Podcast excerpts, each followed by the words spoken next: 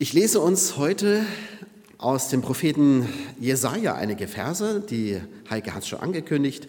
Jesaja 54, die Verse 1 bis 10, 1 bis 13. Nee, 1 bis 10, Entschuldigung. Freue dich, du Unfruchtbare, die noch nie geboren hat, die du nie in Wehen lag, die nie in Wehen lag, brich in Jubel aus. Denn die Verlassene wird viel mehr Söhne haben als die Frau, die verheiratet war, sagt Yahweh. Vergrößere dein Zelt, spann deine Zeltdecken aus, spare nicht. Mach deine Seile lang und schlage die Pflöcke fest ein, denn nach rechts und links breitest du dich künftig aus. Deine Nachkommenschaft wird ganze Völker beerben und verödete Städte besiedeln sie neu. Hab keine Angst, du wirst nicht wieder enttäuscht. Schäme dich nicht, du wirst, du wirst nicht wieder beschämt. Denn die Schande deiner Jugendzeit wirst du vergessen wirst nicht mehr an die Schmach deiner Witwenschaft denken. Denn dein Schöpfer ist dein Ehemann. Es ist Jahwe, der allmächtige Gott, dein Befreier. Er ist der heilige Gott Israels, der Gott, dem die ganze Erde gehört. Denn wie eine verstoßene und tief gekränkte Frau rief Jahwe dich zurück. Wie kann man denn seine Jugendliebe verstoßen, sagt dein Gott. Für eine kleine Weile habe ich dich verlassen, aber mit großem Erbarmen hole ich dich wieder heim. Als mein Zorn aufwallte, habe ich mich für einen Augenblick von dir abgewandt, aber mit ewig währender Gnade erbarme ich mich jetzt über dich, spricht Jahwe, der dich befreit. Wie in Noahs Zeit soll es für mich sein, als sie schwor, dass Noachs Flut die Erde nie mehr überschwemmen wird. So schwöre ich jetzt. Ich werde nie mehr zornig auf dich sein und schreie dich niemals mehr an. Eher weichen die Berge von ihrem Platz und die Hügel stürzen um, als dass meine Gnade von dir weicht und mein Friedensbund wankt, spricht Jahwe, dein Erbarmer. Was ein großartiger Bibelvers oder was für großartige Worte. Ich habe mich ehrlich gesagt bei der Vorbereitung habe ich mich so gewundert, dass ich darüber noch nie gepredigt habe über diesen schönen Text. Von der Enge in die Weite, das zeichnet der Prophet Jesaja hier vor. So wie wir das eben das Küken gesehen hat, dass aus der Enge der Schale dann rausbricht und dann in der Weite ist. Und normalerweise kehrt das Küken ja nicht zurück in die Schale, sondern es bleibt ja dann auch da. Von der Enge in die Weite. Gott sagt, mach deine Zelte weit. Es war damals möglich, ja, ohne weiteres, dass man an ein Zelt, so ein Nomadenzelt, da ist dran gedacht, ja, dass man da noch ein großes Stück Tuch dran genäht hat und dann wird das weiter. Das ist ja nicht so, wie wenn du dir einen Wintergarten baust oder dein Haus erweitern willst, da musst du erstmal eine Baugenehmigung haben und alles und dann ist das ein erheblicher Aufwand. Das ging ja mit den Zelten relativ einfach. Mach dein Zelt weit, sagt Gott. Aber bis dahin ist es noch ein Weg. Gott sagt, es sollen Berge weichen und Hügel hinfallen, aber meine Gnade, mein Bund, der bleibt bestehen. Und das war eben gar nicht so selbstverständlich. Manchmal nämlich, da haben wir das Gefühl, sie weichen doch die Berge und sie fallen hin, die Hügel. Sicher geglaubt, es kommt einem plötzlich abhanden und rinnt einem wie Wasser durch die Finger. Gerade erleben wir das doch wie vieles ins Wanken gerät. Ich hätte ja nie gedacht, dass ich das erleben würde, dass es, dass es einen Krieg in Europa wieder gibt, der uns so nahe kommt und der das Potenzial hat, das muss man ja dazu sagen, ein Weltkrieg zu werden oder ein Atomkrieg. Es hat ja auch den Krieg in Jugoslawien gegeben, der war uns auch nah. Aber der hatte dieses, dieses Sprengkraft nicht, diese, dieses Potenzial nicht. Wir sehen unsere Geschwister aus der Ukraine, die bei uns sind. Wir, ihr seid uns sehr, sehr herzlich willkommen. Aber so ganz freiwillig seid ihr nicht hier. Ihr werdet lieber zu Hause. Sicher geglaubtes rinnt uns zwischen den Fingern hindurch. Ich hätte nie gedacht, dass ich mal eine Inflation erleben würde. Das kenne ich von früher. Dass der Geldbeutel so rasant leer wird, selbst wenn du zu den Discountern gehst, du, musst du plötzlich 100 Euro bezahlen. Wann habe ich bei denen mal 100 Euro bezahlt? Ich hätte nie gedacht, dass so ein kleines Ding wie ein Virus die Welt so in Atem halten könnte und wirklich die ganze Welt und nicht nur lokal begrenzt. Und erst recht hätte ich nicht gedacht, dass unsere demokratische Regierung so geradezu totalitär reagieren würde auf dieses Virus. Ich hätte nie gedacht, dass Strom und Wasser in Deutschland mal ein Problem werden könnten. Ich hätte es nie für möglich gehalten, dass man eine so stabile Volkswirtschaft so gründlich gegen die Wand fahren kann, wie das in Deutschland passiert ist. Und wer hätte solch ein Weltbeben erwartet, wie wir es gerade erleben? Es geschehen Dinge, die hätten wir nie für möglich gehalten. Da wanken plötzlich Berge. Und was man für sicher hielt, das zerbricht, das verschwindet. Selbst das Stabilste in unserem Leben kann wanken und hinfällig werden. Ich war ganz tief erschüttert und ihr vielleicht auch, als vor kurzem in den Nachrichten zu hören äh, war, dass in Freudenberg, ganz in der Nähe hier, ein zwölfjähriges Mädchen mit mehreren Messerstichen ermordet worden ist, und zwar von zwei anderen zwölf- bis dreizehnjährigen Mädchen. So etwas habe ich noch nie gehört. Hätte ich nie für möglich gehalten. Da, da wanken ja Hügel nicht nur, die purzeln ja geradezu. Vor allem für die Eltern. Und wenn es nicht die Berge sind, die wanken, oder die Hügel, die hinfallen, dann sind es vielleicht wir selbst. Dein Herz, das seit Jahrzehnten zuverlässig schlägt, kommt plötzlich ins Stolpern. Du traust deinem eigenen Körper nicht mehr, auf den du dich all die Jahre verlassen konntest. Vielleicht erlebst du gerade ein Beben in deiner Ehe oder in der Beziehung zu deinen Kindern. Vielleicht bebt sogar dein Glaube, auf den du dich immer verlassen hast. Da beben plötzlich Dinge, die du nie hinterfragt hast, wo du dir nie Gedanken drüber gemacht hast. Das wird auf einmal fragwürdig. So muss es den Leuten in Babylon auch gegangen sein. Da sind die Fragen der Anfechtung und des Zweifels angebrochen. Ist Gott noch da? Oder hat er uns verlassen? Hat er Macht oder sind wir den Mächten ausgeliefert? Kann Gott eingreifen? Und wenn ja, will er überhaupt eingreifen? Kümmert ihn unser Schicksal überhaupt? Oder ist ihm unser Ergehen gleichgültig? Gefühle von Verlassensein, von Preisgegebensein mögen da aufkommen und, und Fragen werden wach wie, Gott, wo bist du? Wer bist du und wer bist du für mich? Und Gott antwortet diesen Fragen der Leute. Er selbst kommt hier zu Wort. Das ist nicht Rede des Propheten. Das hat man ja auch oft, wenn man die Propheten liest. Sie bekommen ein Gotteswort und das legen sie dann aus. Das sind dann die, die Worte des Propheten. Aber hier spricht doch Gott selbst. Ich erbarme mich über dich. Ich hole dich wieder heim. Ich mache wieder alles gut. Gott redet zu seinem Volk durch den Propheten und offenbart sein Herz. Und dieses Herz ist viel größer als alle Erfahrungen, die Israel gerade macht, als alle Gefühle, die da hochkommen, die Gefühle von Verlassensein. Es ist Gottes Wort, es ist sein Erbarmen. Gott sichert es seinem Volk zu, seine seine sichere, unverbrüchliche, beständige Liebe und Zuwendung. Die bleibt, die ist da. Und deshalb heißt es zu Beginn dieser Worte, brich in Jubel aus, freue dich. Und das mitten im Exil, mitten als sie noch drin sitzen. Fürchtet euch nicht, sagt Gott. Das in unserem Leben stabilste kann zerbrechen. Alles kann zusammenstürzen. Wirklich alles.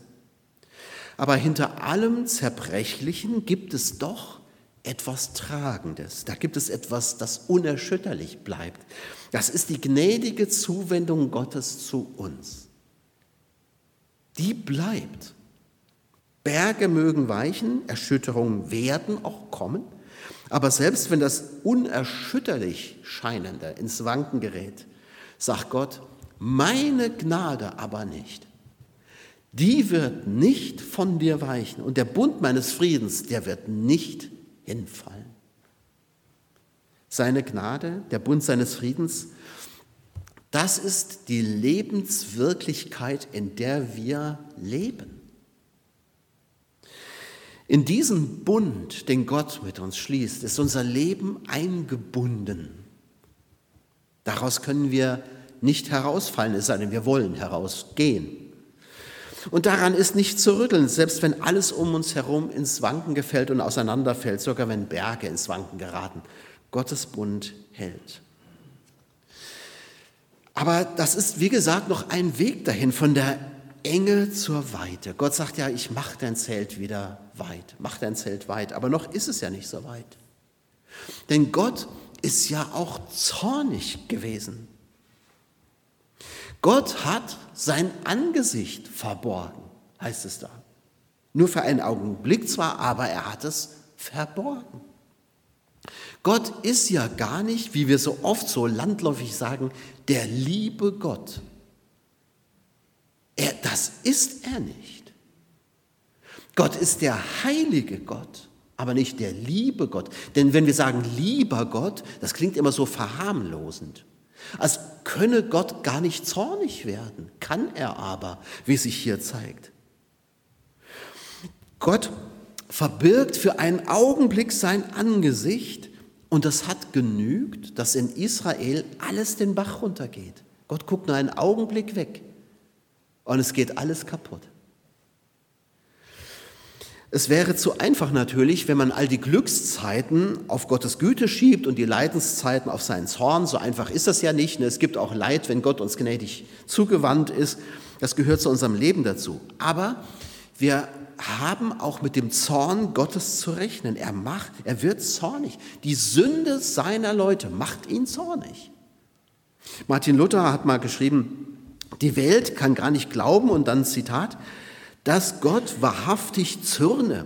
Ihr scheint es so, als wäre Gott ein lauter Gänemaul oder ein alter Mann. Die Gottlosen haben nur ihren, einen Spott daraus, hören nicht und halten auch unseren Herrn Gott nur als einen Strohpotzen, der im Hanf den Vögeln zur Abscheu gesteckt wird. Aber wenn er kommen wird, dann werden sie es gewahr werden. Denn Gott ist ein fressiges Feuer, das nicht feiert, sondern frisset und verzehret. So Martin Luther, wo er vom Zorn Gottes spricht. Die Worte, die Jesaja im Namen Gottes ja ausspricht, bedeuten, dass es Gottes Abwesenheit im Leben von Menschen gibt. Dass Gott sich also von uns Menschen zurückzieht, verborgen hält, dass, dass er sich nicht finden lassen will und sie nicht hört. Ich habe dich verlassen, sagt Gott. Ich habe mein Angesicht vor dir verborgen. Das ist nicht nur so ein Gefühl. Es ist eine Tatsache, die hat ihren Grund im Handeln Gottes. Er wendet sich ab. Israel hat Gott das Misstrauen ausgesprochen und Gott reagiert darauf, indem er sich zurückzieht, wie ein Bundeskanzler. Wenn du ein Misstrauensvotum gegen einen Bundeskanzler aussprichst, muss er zurücktreten. Und so tut Gott es auch. Wenn du ihm das Misstrauen aussprichst, dann tritt er zurück.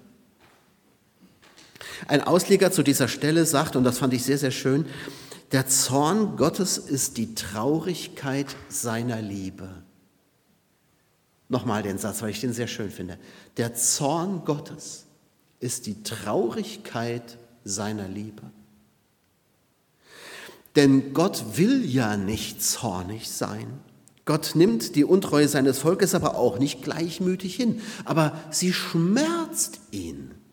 Diese Untreue hat ihn geschmerzt und er reagiert auf den Vertrauensbruch seines Volkes mit Zorn. Doch Gottes Zorn, das ist nicht jetzt so ein unkontrollierter Wutausbruch, so wie wir Menschen das manchmal haben, sondern an Gottes Zorn soll Israel auch etwas erkennen, nämlich das, dass sie eine Grenze überschritten haben.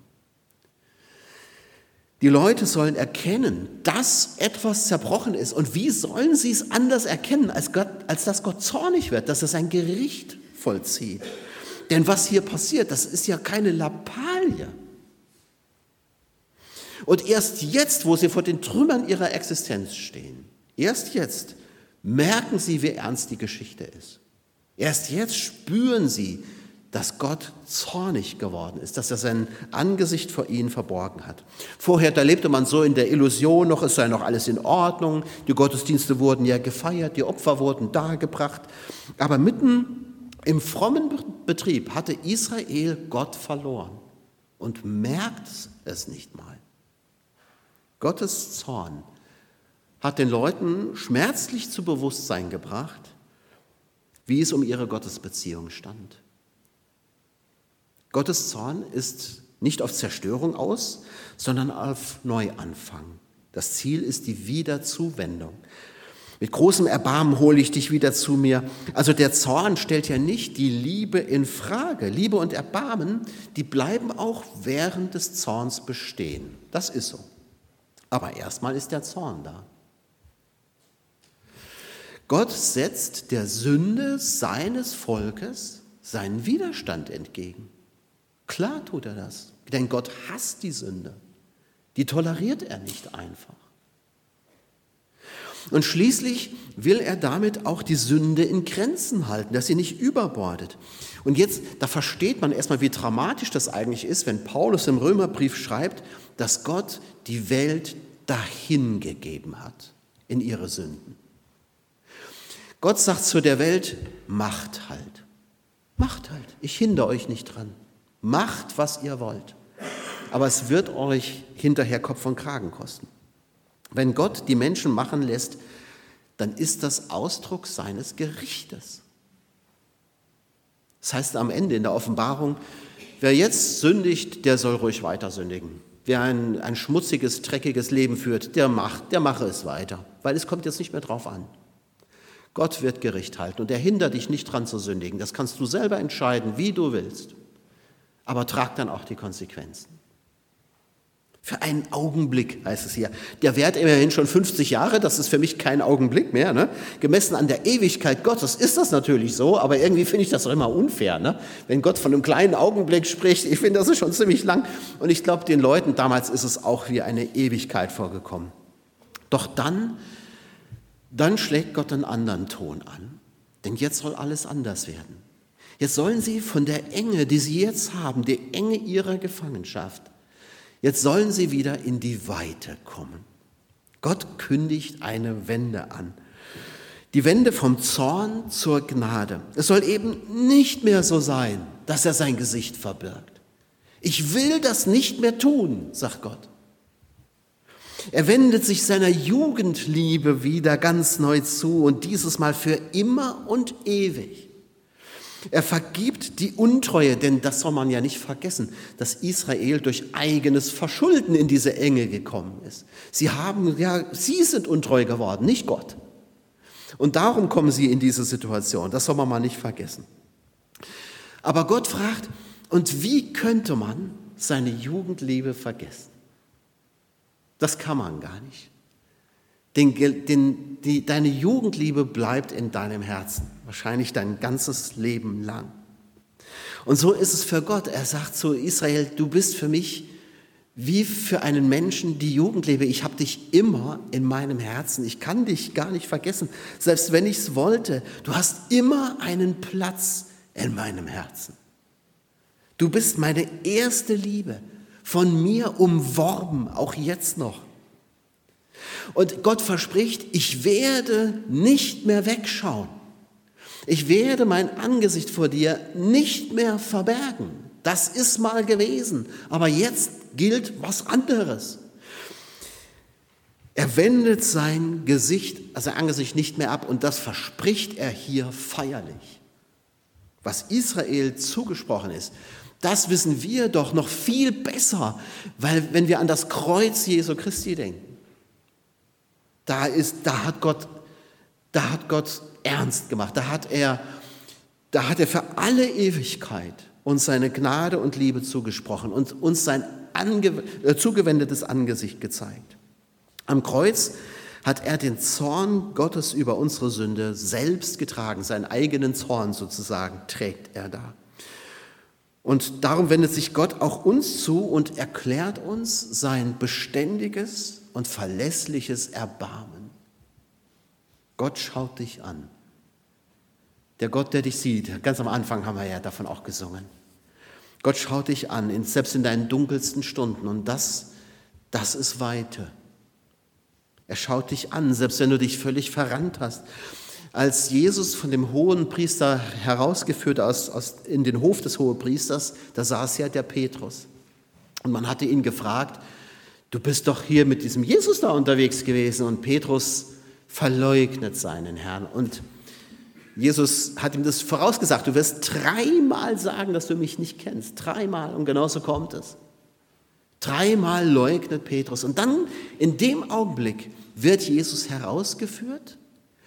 Und dann heißt es, und er sah den Petrus. Er sah ihn. Selbst in diesem Augenblick schaut Jesus nicht weg. Er schaut den Petrus an. Er hätte ja auch an ihm vorbeigucken können, aber es, es, sieht fast aus, als würde er den Blick von Petrus suchen, um ihn anzusehen. Und bei Petrus passiert, glaube ich, zweierlei. Der bricht ja völlig zusammen, der läuft ja weinend weg, weil ihm in dem Augenblick seine ganze Schuld zu Bewusstsein kommt. Und dann schaut er in diese Augen von Jesus. Versteht ihr? Gott schaut nicht mehr weg. Er verbirgt sein Angesicht nicht mehr vor dir. Das wird er nicht mehr tun. Das hat er feierlich versprochen.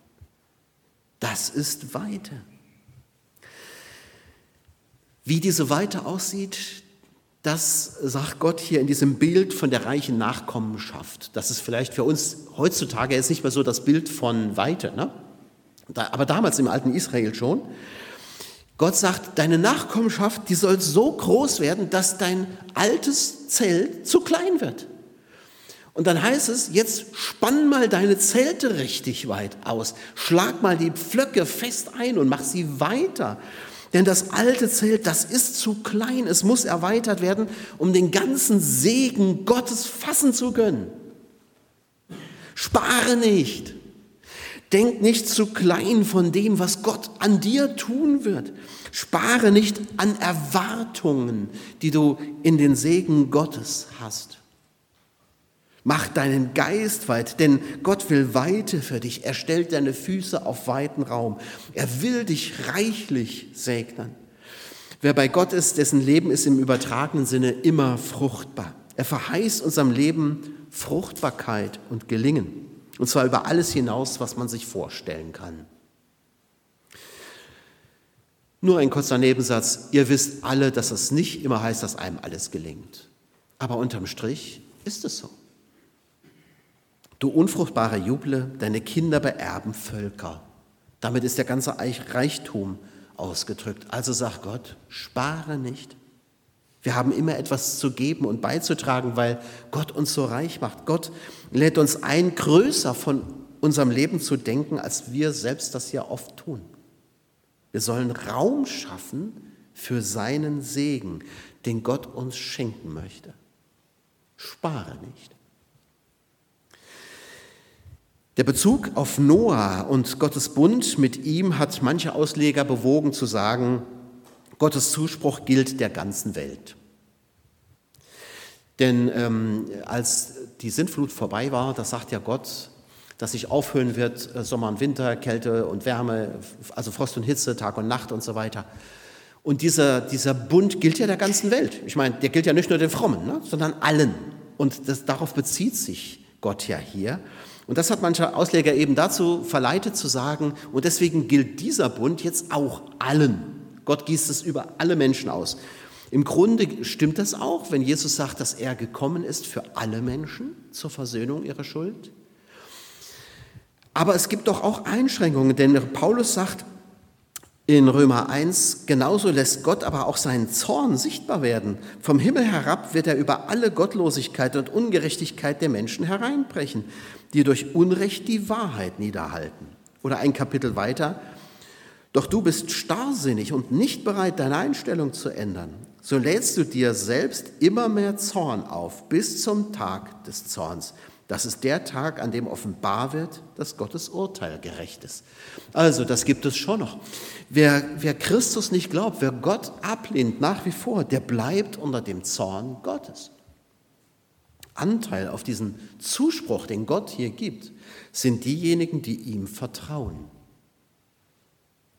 In Apostelgeschichte 2 heißt es, wer den Namen des Herrn anruft, der soll gerettet werden.